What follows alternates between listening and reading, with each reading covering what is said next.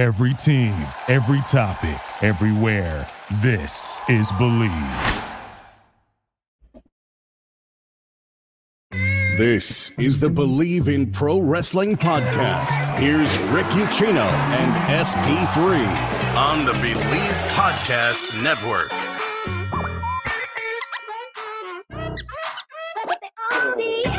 And a good Tuesday afternoon to you and everybody tuning in to this regular Tuesday edition of the Bleav in Pro Wrestling podcast here on the YouTube channel. Audio will be available later wherever podcasts are available. If you can't tune in and check out the entire show live, you can always go back, watch here on the YouTube channel, or you can go back and watch on like the iHeartRadio app or Google or Apple. Tune in. We are everywhere, baby. We got a lot to get into today. We are literally going to go down the white rabbit hole. If you've been hiding under a rock and you don't know what I'm talking about, I have dived deep into the rabbit hole, and SP3 is ready for all of my theories and ideas. And I mean, let's be honest, it's Bray Wyatt, right? Like, it's got to be Bray Wyatt. We'll talk into all, and God forbid it not be Bray Wyatt, because I think WWE will have an issue uh, on their hands. War Games is coming to the main roster. Fight Pit is coming to the main roster. Logan Paul is getting an undisputed universal title shot in Saudi Arabia. Bayley, Ronda Rousey, they're getting their matches at Extreme Rules. Everybody's getting distracted on Monday Night Raw. And then we got Arthur Ashe tomorrow night, four hours. Tony Khan SP3 is promising something that you've never seen before on AEW. He is absolutely promising to deliver in New York tomorrow, where you will be live where where are you at as far as the anticipation levels for Grand Slam tomorrow night in New York? Uh, on a scale of one to five stars, uh, I would I would say I'm at a solid three and three quarters. I'm at a three and three quarters. I'm very much looking forward to the main event AEW World Championship matchup with Moxley and Danielson. Definitely looking forward to um, the World Tag Team Championship matchup with Swerve and Our Glory versus the Acclaim, the Acclaim's crowning moment, crowning achievement. Can't wait to see that. Rampage card, I'm so so, but I'm definitely going to be there for Rey Fenix versus Jungle Boy. So, yeah, I would say three and three quarters is where I'm at right now, but a lot of good wrestling going on, a very good, a lot of very good wrestling on last night's Monday Night Raw couple of head scratchers, but a lot of busy news. WWE trying to take back the headlines from AEW after AEW had a stronghold over the headlines coming out of All Out.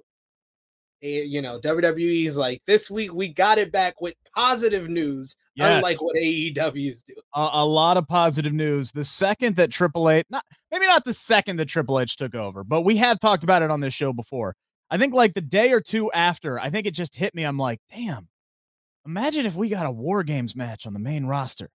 And then Triple H said, one, we're going to give you two, and we're going to give it to you at Survivor Series. Sold. Not only that, but we're getting Fight Pit as well at Extreme Rules uh, with one of the uh, Fight Pit originals course, it's the original bro. Uh, Matt Riddle, he was in Fight Pit 1. Of course, Timothy Thatcher is the man who was 2 and 0 in the Fight Pit. He ain't going to be in this match because he's not with the company, but we will dive into all of that. We want to appreciate everybody uh, who is uh, tuning in today. Manny and Safed and Queen, thank you guys so much for tuning into the chat. Make sure to get your comments in, your theories in, your questions in. We'll get to as many of them as we can throughout the show. If you're new to the show, by the way, make sure to pound that thumbs up button. Make sure to pound that subscribe button. We are, by my count, 39 subscribers away from 500. And the second that we get to 500 subscribers, one lucky subscriber will win $100 to either WWE or AEW shop. Your choice on us. That's simple. Got to get to 500 subscribers, though. So spread the word retweet my pin tweet. It's all up there. Check it out. Appreciate you. Follow us on the Twitter machine as well. Handles are as you see them on the screen. And before we dive into this white rabbit hole, got to thank our friends over at Bet Online, the fastest, easiest way to wager on all your favorite sports contests and events with first market odds and lines. Get reviews and news for every league, including the NFL, Major League Baseball, NBA, NHL, combat sports, esports, and golf. Bet Online continues to be the top online resource for all of your information From live in-game betting to props and futures, go to Bet Online today or use your mobile device. You're holding on to the dang thing anyway. Join, make your first bet, and use our promo code Bleav50. That is B L E B L E A V 50 to receive your 50% welcome bonus on your first deposit. Bet Online, where the game starts. And SP3, we got to start with the White Rabbit because this is what everybody online has been talking about over the last couple of uh, or last few hours, pretty much since they started playing that Jefferson Airplane song at house shows. People have been talking about White Rabbit, what this could possibly mean uh, for for WWE, and then you know last night we got those those QR codes that were hidden in the crowd and behind Austin Theory. WWE has done a fantastic job of using the space in between spaces here to to really sell something and reward the audience for paying attention to the tiny details, much like they did uh, with Dexter Lumis when he first came in. Everybody was pointing and noticing car crashes and, and dumpster fires and things of that nature. And it really does make you pay attention literally everywhere at every moment in the show. You don't want to walk away now because you're afraid you might miss something, something minute, something small. And hell, who knows what might start at house shows now. It makes every show feel important. But this all started at those house shows over the weekend. Uh, they were playing the Jefferson Airplane White Rabbit song. They would turn down the lights, and then all of a sudden, the fireflies would come out, people's cell phones, this, that, and the other thing. And last night, they do the QR codes. And I got some screen grabs, but basically, it's this little white rabbit who dives down the, the hole, and we start playing a thing, a hangman here, and it's asking, Who killed the world, right? And the answer, you did. You can look at all the little letters down there that the rabbit jumped on, and and he hopped down his hole and that was the QR code. And immediately this goes out SP3. Every everybody starts, maybe not everybody, people like myself. We all dive down this hole and we started doing searches. We started doing Google searches. We started hopping on this because why? It all reeks of Bray Wyatt. Like this is exactly the kind of thing that WWE would do for the return of Bray Wyatt, who has always been this kind of Easter egg type character. Puzzles, riddles. This is what gets people intrigued with Bray. There's like a whole Bray Wyatt lore out there.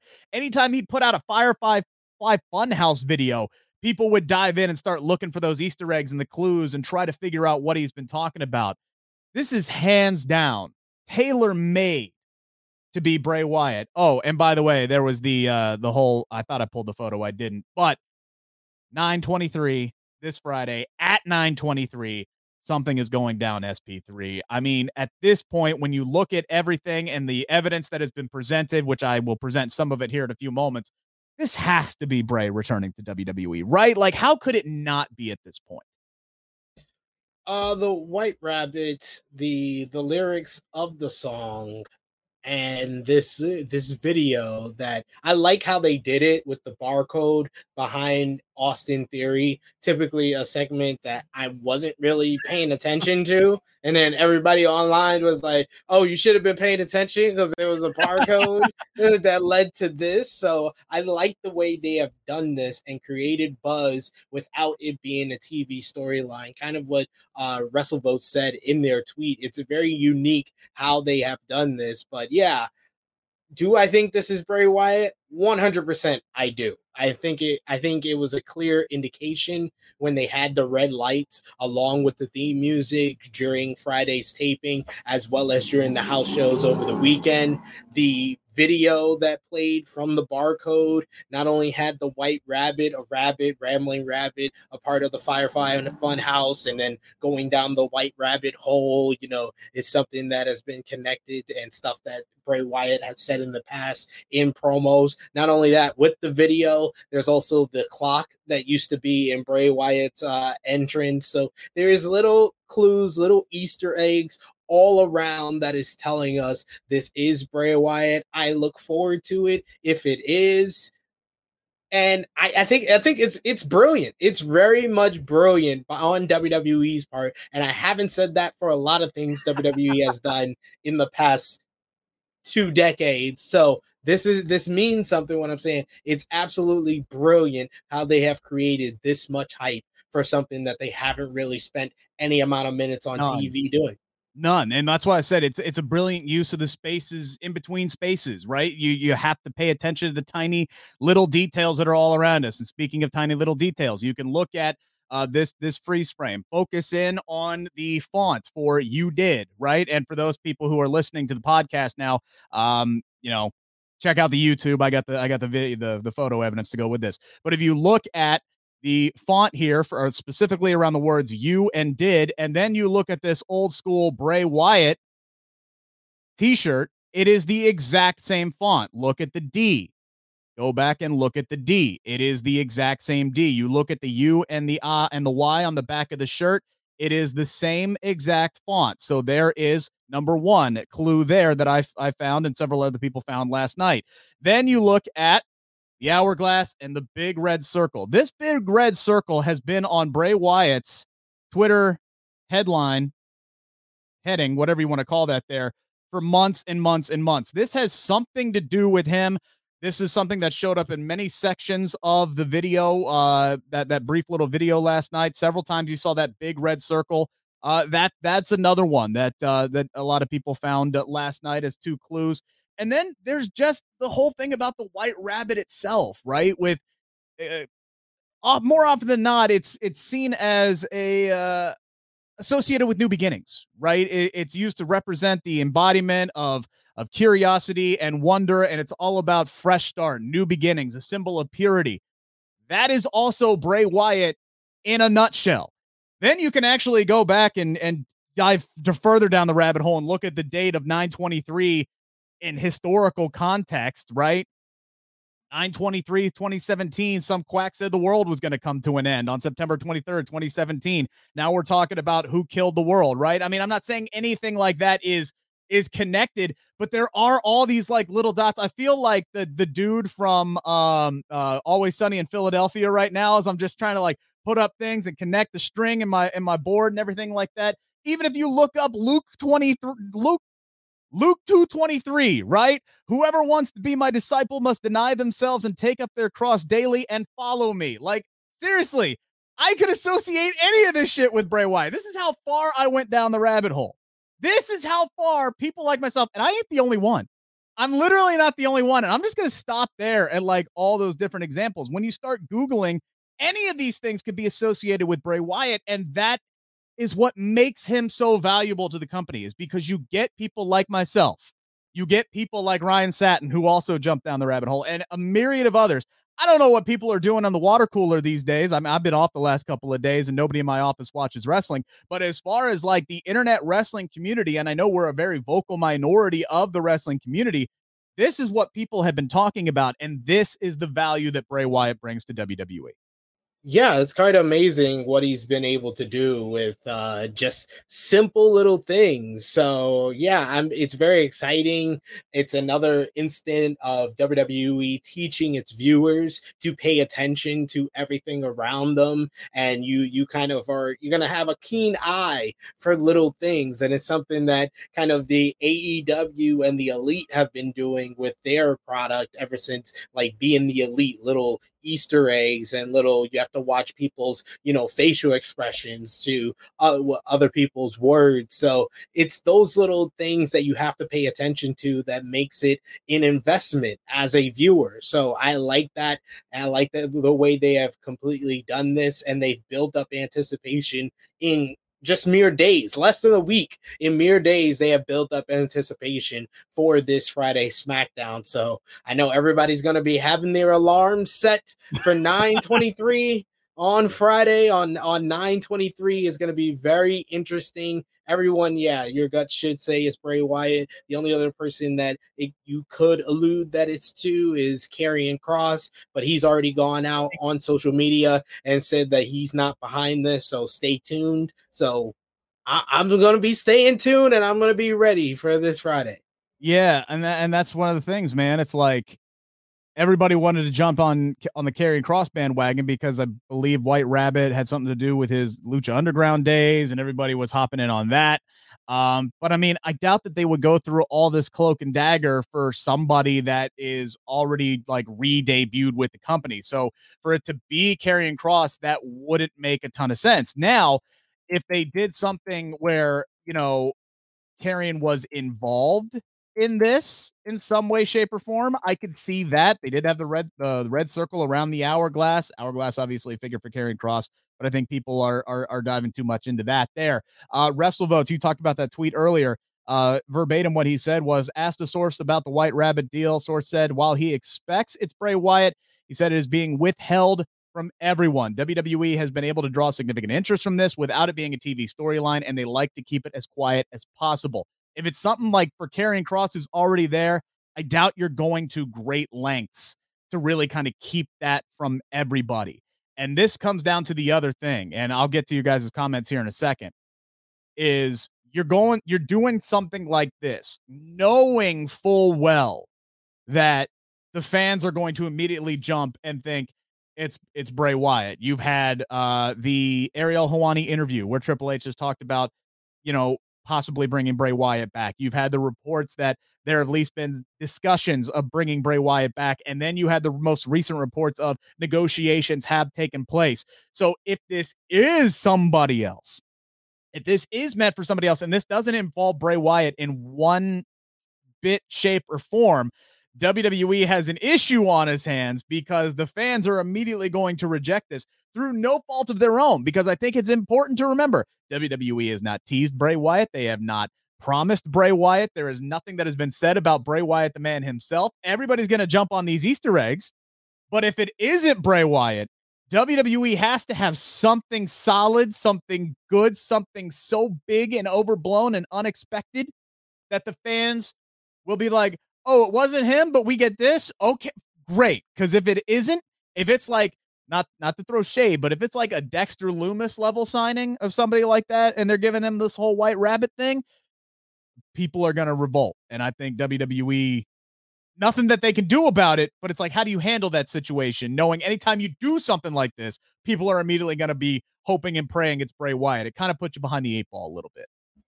I mean, they should be prepared for this. So I'm I'm gonna go in with the thinking that the most likely person is Bray Wyatt. I'm not gonna be relatively that disappointed if it's not Bray Wyatt because I don't get my hopes up for WWE. I need I need a few more years of Triple H to have my hopes up for these type of things. But if if I'm going in thinking that it's Bray Wyatt and it winds up being you know a former NXT talent yeah, it is a little disappointing. If it winds up being Adam Rose returning with the White Rabbit, then uh, yeah, we're we're in for a disappointment. I also wanted to note that uh, September twenty third, two thousand nineteen, the Fiend brutalized Braun Strowman on Monday Night Raw. So is the Fiend coming back to feud with Braun again to resume that feud that never got their conclusion back in 2020?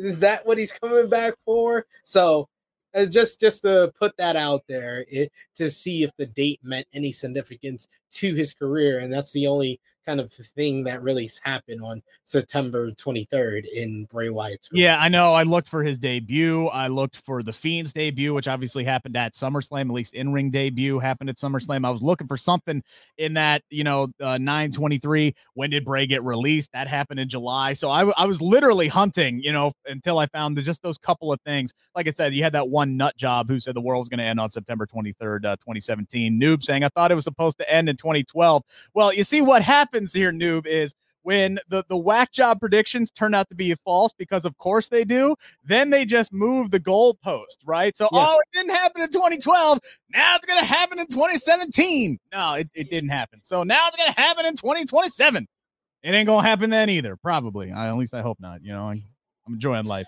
anywho but Rick Ucchino ruined it for us all, ladies and gentlemen. Just remember this date. Go home. I fucked remember it up. Remember this date, September September twentieth, two thousand twenty-two.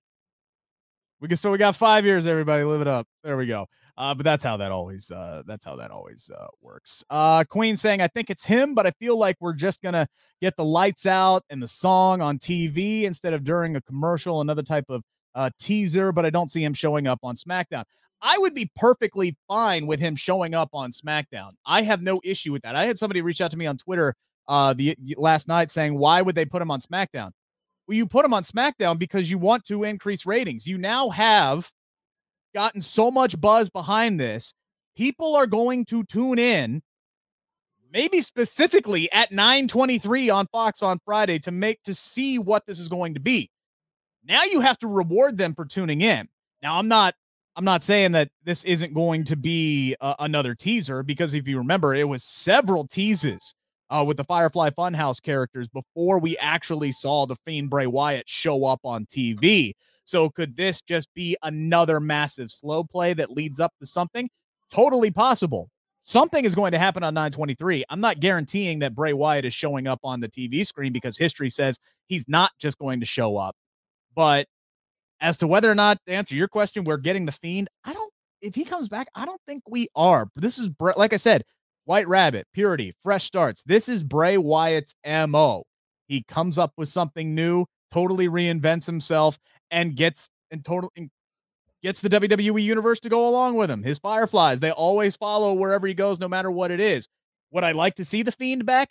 Yes, but with some tweaks because that Fiend character was way too strong and created massive, massive booking problems. So uh, they they would need to do some some tweaks and things like that. But uh, we uh, we will see. Uh, let's see. I saw some other comments. Uh, Keith O'Toole, what if Bray returned as a new member of Judgment Day? No, no, I'm I'm fine. I'm really fine without that. Let let Bray fly on his own. He don't he don't need to be the leader of Judgment Day. This is like the same people who wanted him to show up and be the new leader of Dark Order. Like I'm really okay uh with with, with this. Judgment Day is doing just fine on their own. Big not Big Dominic got some big ass heat last night, didn't he? Whether it was he did, he did though. He whether it was go away heat or not. Man, the second they started, not like go away heat, but yeah, they, they the, did get heat. And Finn and Damian was just so happy to hear the fans again. Oh my goodness! Like they're act like again, they've actually made Dominic uh, interesting. They they they're doing some things right with with Judgment Day. I think throwing Bray into the mix, it would be like it would be like a bigger version of putting Ali in front of like retribution, right? Like it just like here here's a here's a spiritual leader to try to save this. I, I think they're doing fine with Judgment Day. I'd like to see him get some more clean big wins and eventually get a win over Edge as well, but they're doing just fine. I think that's fitting a square peg into a round hole. I think this is going to be something completely different. Bray is going to be on his own. Like I said, they're going to put Bray with anybody, anybody. I think Karrion Kross does make some sense but I think this man is going to be uh, just fine. And we will all tune in 923 on 923. Also, together. Also, Dominic has made has made Judgment Day interesting. I mean, uh, Judgment Day wasn't that interesting to me until Dominic Mysterio got involved and Rhea became a poppy. Once Rhea became a poppy and she feels like the leader of the group, I just I I, I tend to enjoy Judgment Day a little bit more even though I will say those fans definitely sounded like that was go away. Man, d- dude, like the second that they insinuated that Dom was like getting some, like, oh man, like immediately the horny nerd boys across the country just immediately turned on that man. And yeah, but it, it's nice that they're actually giving Dom some layers and something different. Like new emo Dom is so much better than, hey guys, I'm Rey's son. You should like me because I'm Rey's son. They did two years of that horseshit. I was ready to see something different. They're they're giving us new emo Dom, and he's got his his dominatrix, his queen Rhea Ripley carrying him in tow. Great, love it. He wants to go out and party it up in uh, San Jose with Damian Priest. Love it. Great. Give me more of that. Judgment Day is doing uh, just fine right now, and they are a bigger focus of the show now than than they were literally weeks ago. Uh, so that is that is good for everybody involved. I think Judgment Day is working out just fine. Again, they need yeah. to get and they're, they're not trying to be spooky, spooky goth kids. Now they're just trying to be goth kids that like the party, which I'm okay with because that's realistic for Damian and Rhea. So it just it just meshes well with everybody else. And you know what? You know what else is interesting? The fact that there looks like they're finally going to have a storyline for AJ Styles now uh, involving the Judgment Day. You had that interesting backstage conversation between him and, and Finn Balor about how they've always been boys, have always had each other's backs. And now AJ, is he going to join Judgment Day? Is he not? Damian Priest has talked about for a long time. They'd love to get AJ in there. So Judgment Day has a lot of things going on with itself right now. They don't need Bray Wyatt literally gumming up the works. I think that would be just a terrible overall decision. I think people they see factions, they see groups that are even slightly spooky, and it's like, oh, we gotta throw Bray Wyatt in there. No, you don't. Let's see what Bray Wyatt can do on his own. He doesn't. He doesn't need a family. He doesn't need a faction. Now, whether or not he pair they pair him back up with Alexa Bliss, I think that would be much more likely because she finds herself massively in limbo right now. At least got a main event last night against Bayley in San Jose where they kind of reminded everybody who she is, or at least who she was, because they have not had anything of anything significant for her for quite some time now. But again, she she did lose via distraction, which we'll talk about coming up here in a little bit. But let's dive into this, shall we? It's time to answer the five count on the Bleav Podcast Network. Triple H is like the man. He's he's like Santa Claus for for nerds like me who like big metal structures that are going to cause people to hurt themselves. Uh, he is giving us war games at Survivor Series. Love this decision. Could not love this decision more. And on top of that, something you called SP3 at Extreme Rules in Philadelphia, we are getting Fight Pit 3, which is Fight Pit 1 on the main roster. Matt Riddle, Seth Rollins.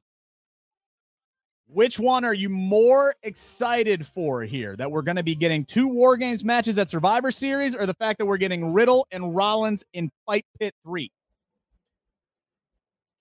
I don't. I think War Games going to Survivor Series instantly makes Survivor Series a must-watch event and has gave Survivor Series of jolt of hype and buzz that it did not have two days ago after this announcement. Two That's days, ten Survivor years ago.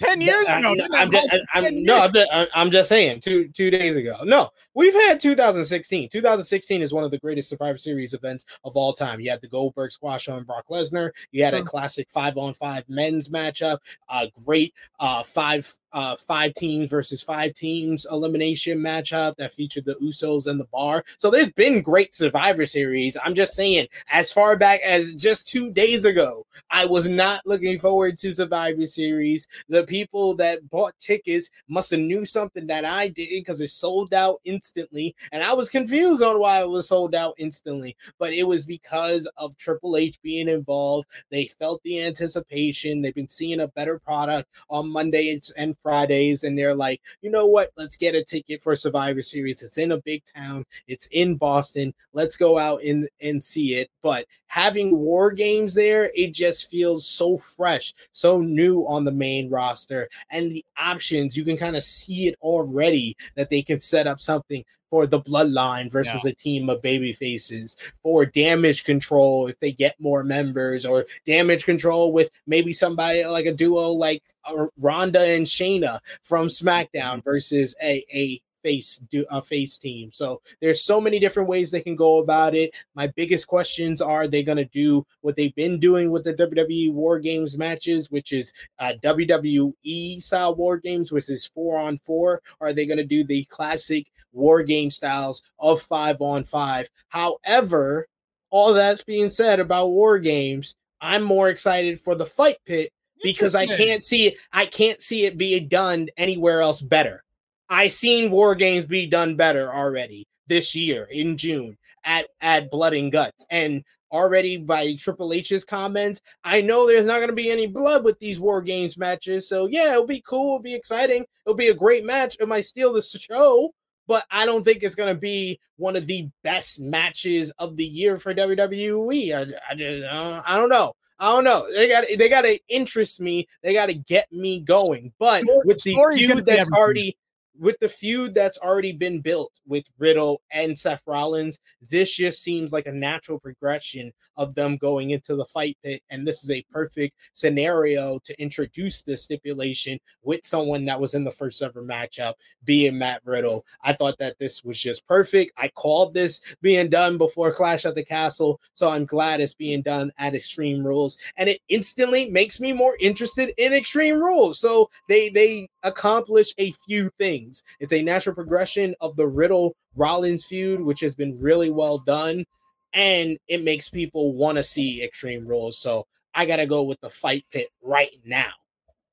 I love uh, look, I I have been known to tweet out fight pit all caps with 18,000 exclamation points uh, uh, several times in my in my past, which is probably why I don't have that many followers. But I am a huge fan of fight pit. I loved those first two matches, uh, Timothy Thatcher uh, versus Matt Riddle, and then Thatcher also getting the win over Tommaso Ciampa. I thought both of those absolutely delivered. It, it's such uh, you know a unique twist on the cage match where you there's no escape there's no literally you have to win by submission or TKO it really kind of plays into Matt Riddle's MMA favor right uh, over Seth Rollins. So um this is the perfect kind of matchup to where Riddle can kind of get that win back and then hopefully they're they're they're done because it feels like they're they're falling into the same pattern. While it's good and it's been good it, it's falling into the same pattern with Seth Rollins now, where it's like, okay, he's going to do three matches with this guy stretched out over four months, and then he's going to do three matches with this guy stretched out over four months, and it feels like we're just kind of killing time until Cody comes back. But it's it's still very very good. I'd like to see this be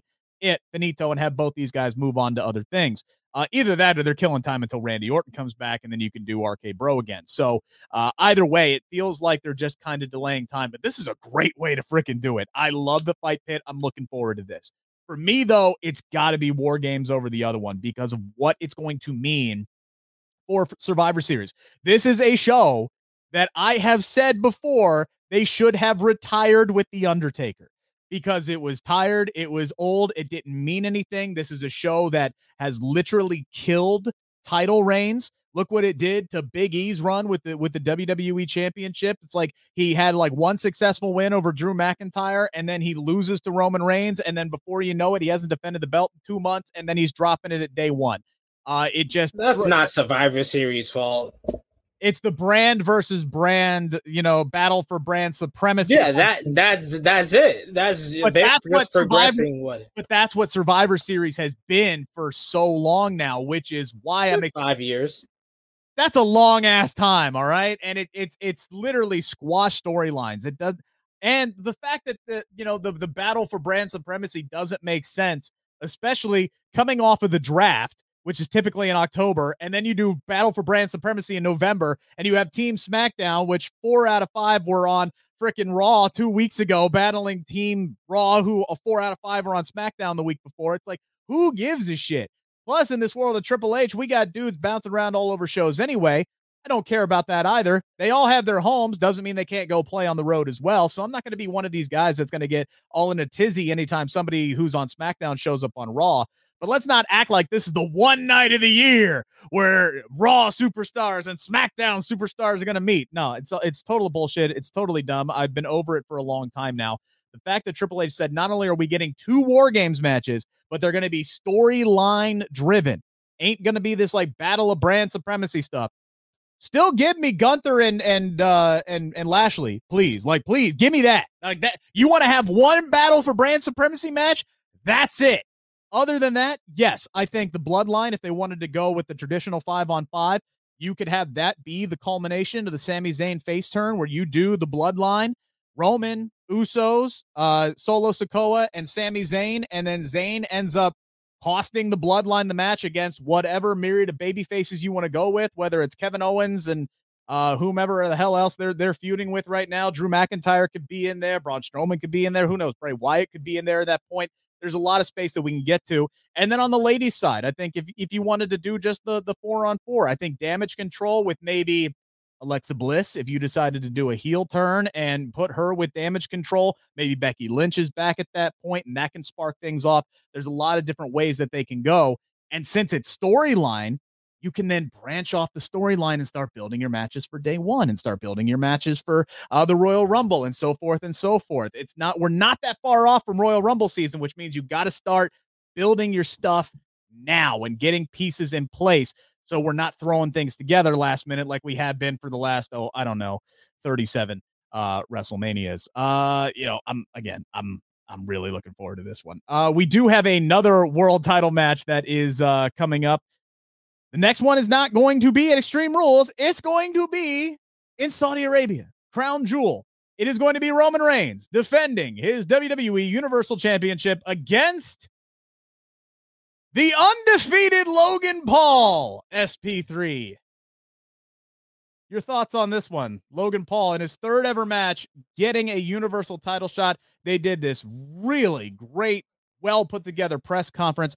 If there's one thing Triple H understands, it is today's media and knows how to get coverage and get buzz, which is why Logan Paul is in this match in the first damn place. Do you have an issue with Logan getting this shot in only his third match ever? No, absolutely not. Uh, this makes total sense to me. This is kind of similar to the booking of Ronda Rousey back in 2018. She made her debut at the Royal Rumble, then she had her in ring debut at WrestleMania, and then her second match in WWE was at Money in the Bank against Nia Jax for the Raw Women's Championship. Why did they do it so fast? Is because that was the biggest challenger, the biggest name they could give Nia Jax at the time. This immediately made more people engaged and interested in the Raw Women's division. And it was at the height of where Ronda Rousey was at during her run in WWE because WWE tends to have the law of diminishing returns greater than any wrestling promotion in the history of ever. Uh, so Logan Paul, the, he is at his peak right now. He had a fantastic performance at SummerSlam in his first singles matchup. So his second singles match out, his name is as high as it's gonna be.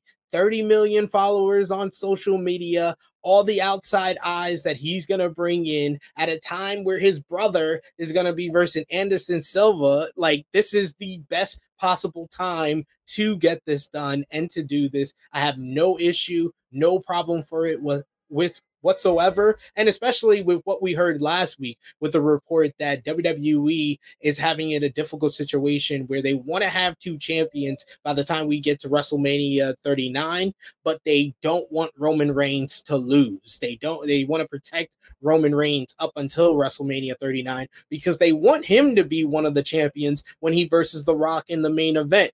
So you just need people for Roman to lose to. So I think if you just look at it like that, if you have an issue, if you hate Logan Paul, just look at it like this. He's just someone for Roman Reigns to beat. So yeah. just think of it like that. You have no issue with it whatsoever. Look, the how long, how many times this year have we said who the hell's left? Right? Like Roman has been champion for 2 years coming up with fresh, new storylines and challengers is difficult at this point. Logan Paul checks all those boxes. And if you're a guy who hates Logan Paul, I'm sorry to break it to you, objectively watch his matches. He's good.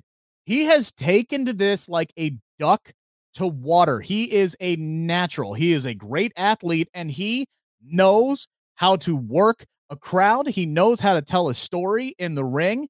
And this is one of those situations where he's going to get over in defeat because so many people are going to look at this and go, oh, on paper, Roman Reigns should squash Logan Paul. And yes, that should be the case. But if Logan comes in there as the scrappy underdog and he's getting his ass kicked at the beginning, like he should be, and starts making that comeback and then starts putting on a hell of a show and gets the crowd behind him like he did at SummerSlam against The Miz, that is what WWE is looking for. What I don't want to see in this match is Roman Reigns getting help to beat Logan Paul. That should not be a thing. Roman Reigns should not need assistance from the Usos, from Solo Sikoa, from Sami Zayn, and nobody. Nobody. If anything, somebody should mess up and actually, like, Sami should give a Helluva Kick to Roman instead of Logan Paul to almost give the win to Logan. Like, Roman should be the guy that gets shit thrown on top of him that he has to fight through and still come out on top in this because Logan is such a big underdog. It does Roman no favors whatsoever to get help to beat Logan Paul. You know what I'm saying? Like this, this he gets help too much. This should be one that he wins clean as a sheet, but you can still get Logan over in the process.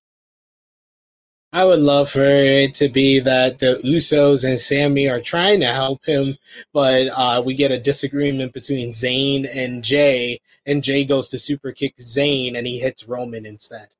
Just yeah. steer the pot even more because people people want to rush way too way too you know fast to this Sami Zayn babyface turn. We need the moments where it looks like they're gonna turn on Jey they're gonna choose Sami over Jey. That's the moments that I live for right now on WWE television. Yeah, I mean, could you imagine? So, like, yeah, whatever, whether it's a Helluva Kick that hits him, whether it's Jey hitting him with a super kick, imagine him getting laid out and then Logan tosses the guys out, goes up to the top rope, does his little shimmy, lands that big ass frog splash. Could you imagine the reaction? At least I would hope, because this is a Saudi Arabia crowd. But could you imagine the, the the type of reaction you would get on that Roman Reigns, that classic Roman Reigns last second kick out when everybody in the world thinks Logan Paul's about to shock everybody? That's the kind of stuff you build toward. Roman doesn't need help to beat Logan Paul, but if Logan can almost steal one because the bloodline just got too cocky, I absolutely love that idea. Uh, Ozzy actually calling the shot here and says Logan Paul will be victorious over Roman Reigns.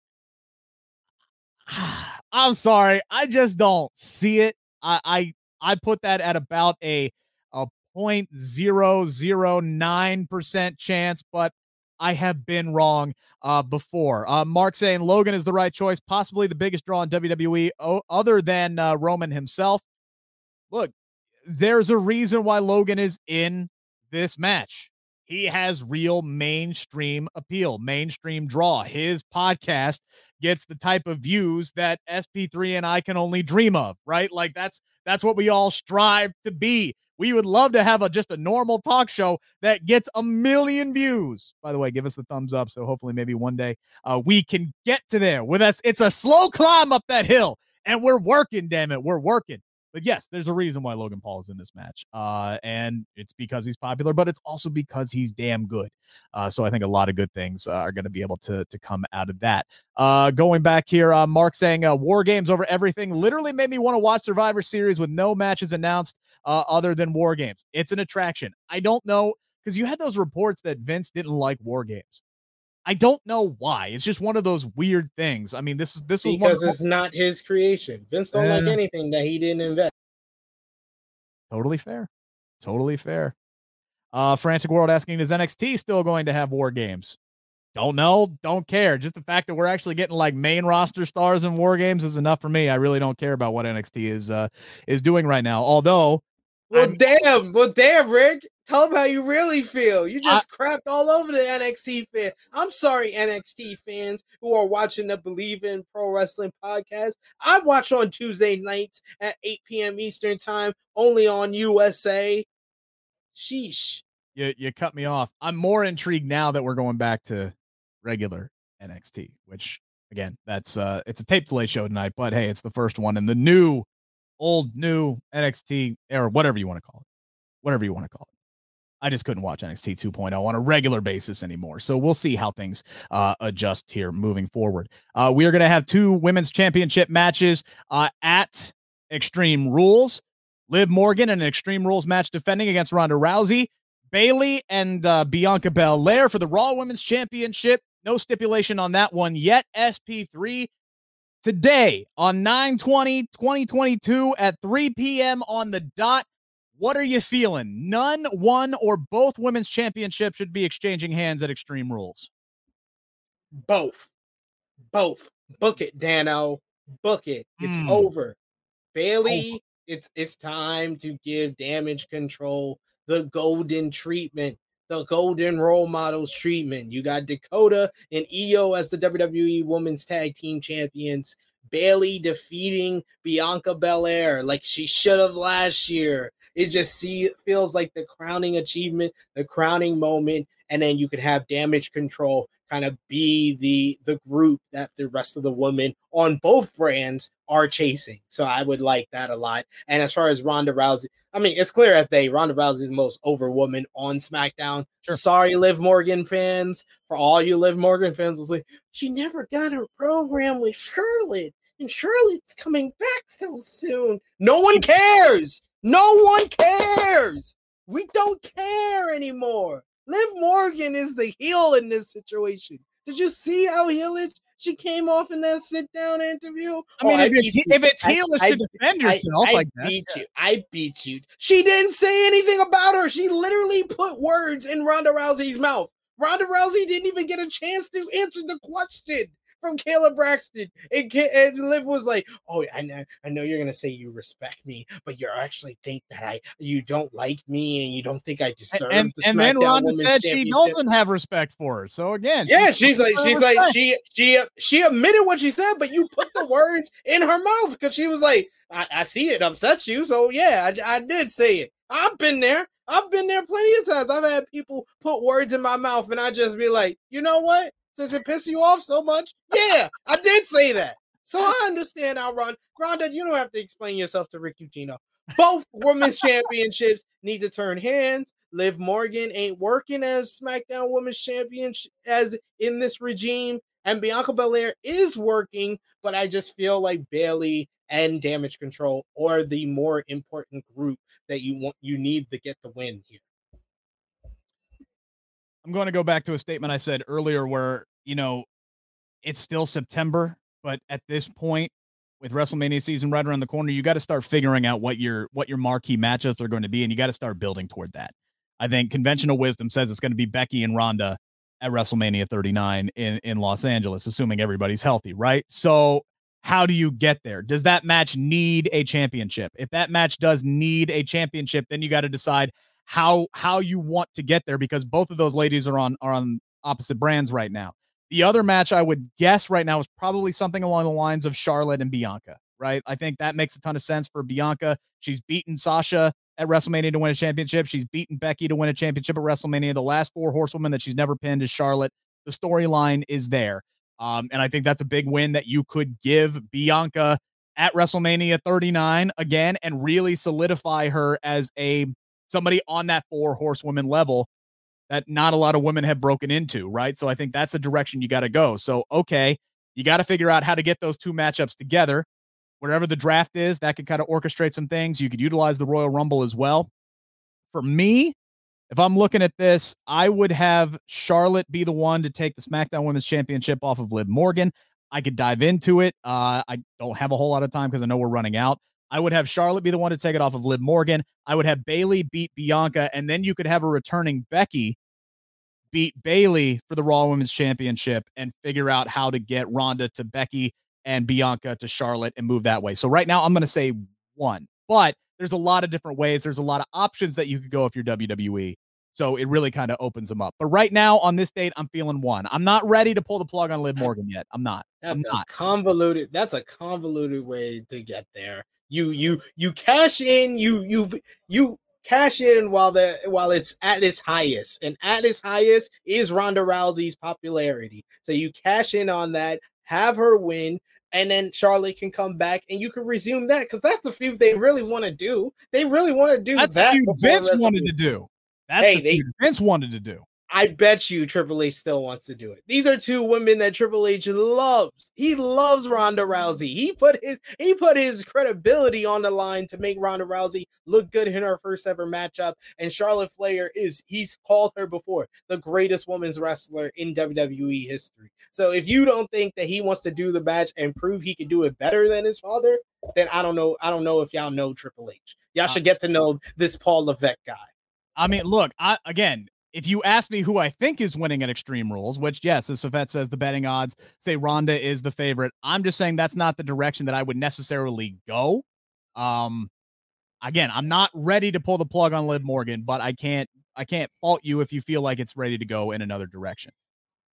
Frantic World saying Liv Morgan is done as SmackDown Women's Champion. Just end it. Again, I'm not ready to pull the plug, but I'm I'm I, I don't know. I'm built different than a lot of people. Obviously, I love, I, I love, I love Rick because he is such a uh, a loyal fan. It doesn't matter if there is eight thousand people outside telling him that it's raining and they're getting wet. He will say, he will tell you. If Becky Lynch told him it ain't raining, if Liv Morgan said that he don't need an umbrella, he going out there butt ass naked and he don't care.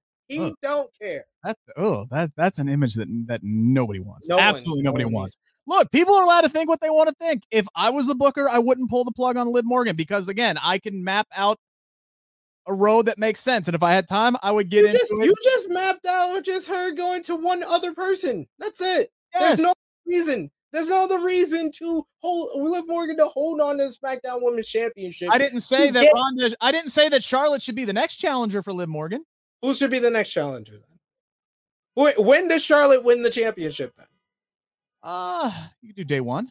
You could do day one. You could do it after. So you expect yo, this man is out.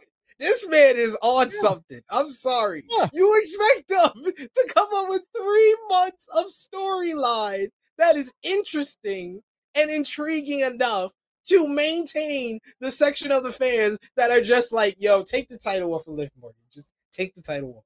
Again, you expect them I, as I said at the top of the hour, as I said at the top of the hour, the internet community is a very vocal minority. SP3, Liv Morgan still has her fans out there. But uh, are you watching the show each week? Yes, I am. Where where her popularity was at Money in the Bank, it's down now. It's down now. Yes, that's, it is. That's the only based off of her booking. So instead of but, trying but to fix not, booking, you want to just say "fuck it, screw it." and We we fucked up. That has nothing to do now. With the online, with the internet wrestling community, with Twitter. I'm not talking about Twitter. I'm talking about the reaction she gets from the fans. That's all I've been saying about yes. this match at Extreme Rules. Is that right now Ronda is here with the popularity, and Liv Morgan was here so, so at Money in the punish, Bank, but she is going down you want to punish Liv Morgan for shitty WWE booking. They screwed her up. So now you just want to say, screw it, let's take the title off of her and put it back on Ronda. That's what you're saying. I mean, I'm just saying that when a person, when a when a title reign is not working with the fans that come and pay money in the building every single week, if they are not treating your champion like it's the first most important person in a division, if it's the second most important person in the division, I wouldn't even put Liv Morgan in the top five. We did a whole fantasy women's draft, drafting 50 different women. Liv Morgan didn't get picked. Like this is, I'm just saying, Liv Morgan is not. Is that on your channel? Popular. We didn't do that. Was I? Was no, I? I'm just, I'm I'm talking about True Hill Heat, but I'm just oh, okay. saying. I'm just saying in general, Liv Morgan is not popular enough. Has not delivered any memorable promo center title win or matches for her to maintain being the champion for three more months. That's what I'm saying. Agree to disagree. Uh, let's see. No, no, no, no. Give me an example, please. No, no, no. You can't tell me to agree to disagree. If you disagree, that might mean that you know of a great promo and a great match Liv Morgan has had in this reign that makes her deserve to hold the title the rest of the year. No, what I'm telling you is this reign has not been good, but it has not been her fault. She's not the one who books the damn matches. So you people are complaining about her run, which she has had very little to do with as far as a booking standpoint. And then you're going to tell me, well, it ain't working, so let's put it on somebody else because WWE fucked it up. How's that fair to Liv? That's what I'm saying. How's that fair to Liv Morgan who has not even had a chance to really get out of the gates with this damn thing based on terrible fucking booking. And now she's facing Ronda Rousey for a third damn time. They could give her a definitive win over Ronda and actually turn this thing around, but that would actually take some work. It would actually take some patience. You could actually develop storylines for Liv Morgan, but you got people like SP3 over here saying, fuck that. That's too damn hard. We can't come up with stuff for Liv Morgan for three months, so let's just cut her out and put her on Ronda Rousey. I'm saying, I'm saying you, Liv Morgan fan, don't know what to come up with her outside of this feud. I literally gave you the opportunity. I was like, who does she verse next? Got no answer. Got no answer. We got three months to book until your pres- your presumably Charlotte match that you all you Liv Morgan fans want so much. Literally, Steve said it best. If Liv retains the only next opponent that anyone can think of that's fresh and interesting and that will make people want to watch the next show is Charlotte Flair. So we're literally just holding on for this Liv Morgan reign that obviously is not working. I'm not saying I'm not saying they can't come up with stuff to make it work. If something ain't working, it's time to regroup, go with the hot commodity, which is Charlotte, which is, which is Ronda Rousey right now, and then regroup with Liv Morgan. Liv Morgan will get another chance. She is young, she works hard, she never gives up. She will get another chance. This reign ain't working though. I don't know when she gets another chance. Uh, I would have said Lacey Evans uh, a few months ago would have been a good one, but they have completely cooled her off and not done anything with her. Then again, you could turn you could turn Liv Morgan heel, and then maybe you work in uh, Sasha and Naomi if they come back. You got Raquel Rodriguez, who could be uh, an interesting title program. You could do something with Sonya Deville. Uh, hell, you could do something with Xia Li or Shotzi. You haven't done anything you, with you them. ain't name you ain't name one thing that was interesting. Sonya Deville, she's dead. She's not the reason why she gets her title matches on TV is because people wouldn't be interested in a pay because they haven't done much with her interesting character when she They- was an interesting character in 2020 before she lost Mm-hmm. the loser leaves WWE storyline. Then she came back. We thought she was going to be interesting in the authority figure storyline. She had an interesting feud a little bit with Naomi. And then after that, she just became every other authority figure that wrestles. So they killed that. She's not over right now, so that's the reason why her title matches don't become on pay per view. So, if then- you realistically, you, you run into the same damn problem then. Okay, put the belt back on Ronda. We going right back to Charlotte. That's the same answer. Who who's next? Charlotte. no, You can Shut- do Shayna. Ronda Rousey has the most interesting storyline going on in the women's division on SmackDown right now. Her and Shayna Baszler. You build to that. You find a way to build to that. You either do a triple threat next with Liv and Shayna, so you could tease that a little bit more. You could put her in a tag team with Shayna and tease them being a duo together. But long term, day one or Royal Rumble, it's Shayna Baszler right now. It's not even Charlotte Flair. You literally can hold the Charlotte Flair matchup and try to do it better than your daddy did at WrestleMania. You literally can hold on to that because this Shayna Baszler Okay, Ronda Rousey it's the same storyline is better than anything that Liv Morgan Okay, will give us, you even just Charlotte chast- You just chastised me for saying, okay, we hold off Charlotte until day one. Your next challenger for Ronda Rousey after Liv Morgan is Shayna Baszler that you're saying hold off until day one of Royal Rumble. So what do you do with Ronda Rousey between now and then? because I, I'll, I'm booking the whole rest of the year. Ronda Rousey beats uh, Liv Morgan at Mhm. at Extreme Rules. She Okay. then would go into Crown Jewel. You do the triple threat there. You do Liv Morgan, Ronda Rousey, and Shayna Baszler. You could do a little tease in there. You could then do a Survivor Series elimination matchup with Ronda and Shayna on opposite teams, on the same team, any which way. This is all about building up this rivalry because this is the most interesting thing going on on SmackDown. And then you got a whole month where you could do you could do Liv and Ronda one more time. You could do Charlotte on TV on Christmas on the Christmas week. SmackDown her Ronda and Charlotte on TV because you haven't done that yet. You've only done premium live event matches. Then you go to day one, and day one you do Shayna and Ronda for the first time. And then Royal Rumble, you could turn back and do a submission matchup. So I just built four months when I asked you the question like 30 minutes ago, and you still haven't told me who versus Liv Morgan You she returns this damn what you title because you don't know anything interesting for Liv Morgan as champion because Liv Morgan has not been interesting as champion. When You a reign gave- what you just working- gave me when a was a series of- working, you cut bait. What you just gave me was a series of rematches, and then oh, we're gonna have Shayna, who's gonna be the big challenger, who by the way lost clean to Liv Morgan. We're gonna have her lose again uh, in a triple threat match, and then have her lose again at, at day one Royal Rumble. Liv's and then, gonna get pinned. Liv's gonna get pinned in that triple threat. It's totally fine. Liv can get pinned. She's done. Get her out of there. It's totally fine. it's all about. It's for all someone about who hates Shayna. rematches, you just booked me three months worth of rematches. That's what you booked me. When did they do the triple threat with Liv? Ronda, That's the only fresh one. You're talking about doing Ronda and Liv four. When did they times. do? When they did do a doing Ronda Series- and Charlotte when did- again? When did they do a Survivor Series elimination matchup with Ronda and Shayna ever?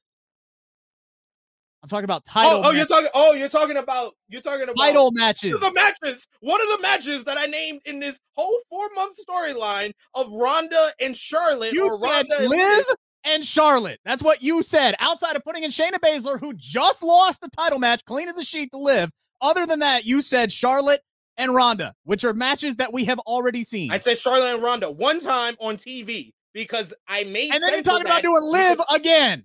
After I the said on. TV. I literally said on TV. I'm not putting that on pay per view ever again. But you put the matches that have drawn on pay per view or have drawn eyes on pay per view, you put them on TV during the holiday season. I literally booked the TV as well. I asked you 30 minutes ago, give me one interesting challenger for Liv Morgan after Ronda Rousey before Charlotte Flair, and you named Sonya fucking the pill. Are you fucking kidding me? we had a lot of distraction finishes on Monday Night Raw last night. I think we had the opening match ended in a disqual ended in a distraction finish. We had the second match ended in a distraction finish. We had the main event ended in a distraction finish. I think there was another distraction finish in there. SP3 is Triple H getting too happy. Number four here on the five count. By the way, I'd continue that argument, but we're way over on time, and I know you got your other job you got to do. How many distraction finishes are too many? SP3. Um, I think we reached too many after the the second match on the show. When we did back to back distraction finishes, I was like, "Is this gonna be the theme for the show?" And sure enough, two hours later, I was like, "Yeah, this does feel like the theme for the show." Um, the show was really good because it had really good wrestling and it was very yeah. wrestling heavy. But when you have to depend on distraction finishes so much, it tends to stick out, and it definitely did last night. They all made sense, right? Like Riddle costing Rollins, which was a great opening match for the United States Championship, had some stuff in there we haven't really seen before. We don't get to see too often. I thought uh, Lashley's uh, counter for the stir uh, curb stomp was spectacular, where he's just like, bitch, you ain't gonna push me down. I'm too damn strong for this crap. I loved that. Anytime a spear gets turned into a pedigree, loved that as well. Great match. I did feel a little bit cheated, even though it does make sense for Riddle to get involved. So then you turn around and it makes sense for Rollins to get involved with that match with the Judgment Day later on. Bayley getting a distraction win over Alexa Bliss with, you know, damage control right there. Again, it all makes sense, but man, let's space them out just just a little bit. It's okay for people to get clean wins every once in a while. Every once in a while. It's fine. Just a little bit space them out just a little bit. Last night it was a bit too much. And last but not least, let's do a quick little preview here for Arthur Ashe. Tomorrow you will be there. New York, New York. Of course, the main event is for the AEW World Championship. Jon Moxley, Bryan Danielson. Everybody's picking their favorite to walk out of there with the championship. But there is a running theory here, SP3, a running theory that they may actually use that Casino Battle Royale poker chip a la money in the bank, and that Mr. MJF might wait until there's a definitive winner tomorrow night. He has said on the microphone, anytime, anywhere of my choosing, I get a title match. So let's say there's about, oh, I don't know, four minutes left in the show. Jon Moxley, Bryan Danielson, whoever wins the match, walks out with the championship. There's a big celebration. All of a sudden, MJF's music hits. He comes down to the ring. He cashes in his poker chip and he beats the holy hell out of whatever is left of the current champion, pins him, walks out as the AEW world champion. What would be your reaction tomorrow night if MJF finds a way to walk out as the AEW world champion tomorrow? I hope I am the uh the the Undertaker guy, the Undertaker streak ending guy, and I'm just like in the crowd, like I'm I'm gonna be so ecstatic because it's in New York. New York's own. Every time MJF makes an entrance and I'm there live, I'll be like, New York, New York. They know, they know he's from New York. He's from Long Island, places I ne- I don't spend a lot of too much time in, but he's from New York regardless. This would be the perfect place to do it, although I don't think they will. I'm very interested in his terminology and the words that he's been using, talking yeah. about if he'll cash it in, if he'll not at Arthur Ashe Stadium. So it's very, very interesting. They haven't done a whole lot of press for Arthur Ashe. They haven't done a whole lot of press, um, despite efforts by many. Um, but the one guy who has been around has been MJF. So I think it's Tony Khan and MJF have been doing uh, the, the the bigger media uh, shows. But MJF does a, a, thing with Ariel Helwani, and he's he's breaking down everything he's done. I do find it interesting that a guy who is not on the card, this is a big stacked card, and one of the guys who's not on the show is the one doing media leading up to this. So I I do find that to be interesting, and sometimes that means something, sometimes it doesn't. Uh, oftentimes, I feel like if somebody's going to be doing media rounds, they're going to be doing something big on the show. I have literally interviewed Liv Morgan before, and then she was pulled from the pay per view. So it doesn't always mean something. I just I get a feeling we're getting something big is happening tomorrow night. I I just got this feeling in my gut. I don't think Moxley or Danielson is walking away with this. I would love this. Um, I think MJF was the direction that was going to go. I think he was the guy that was set to beat CM Punk in the first damn place. If they do decide to do this, I think Mox needs to be the guy that wins the match and MJF takes it off of Moxley. You've already kind of teased tension between those two guys. You can have Mox win the title. I don't want Bryan Danielson's first run as AEW champion to be all like three minutes. So if they do do that, I, I do. Uh, that's that that's perfect, Bryan, and that's something that Bryan would even want himself.